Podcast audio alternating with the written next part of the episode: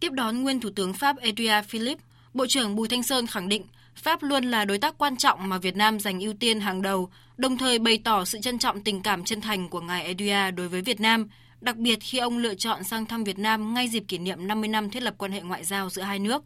Trong khi đó, nguyên Thủ tướng Pháp Edouard Philippe cũng nhận định hai nước đang có quan hệ hợp tác rất tốt đẹp trong thời gian qua và cho biết chuyến thăm của đoàn lần này nhằm tìm kiếm cơ hội hợp tác giữa thành phố Le Havre với các địa phương của Việt Nam, qua đó góp phần thúc đẩy quan hệ hai nước.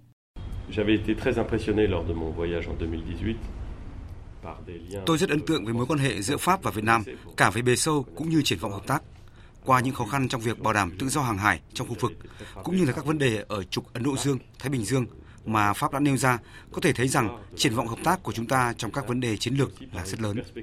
Chuyến thăm của tôi lần này sang Việt Nam nhằm đưa mối quan hệ của chúng ta đi vào chiều sâu, đặc biệt là với dự án mà thành phố Le Havre đang muốn phát triển với các đối tác khác nhau của Việt Nam.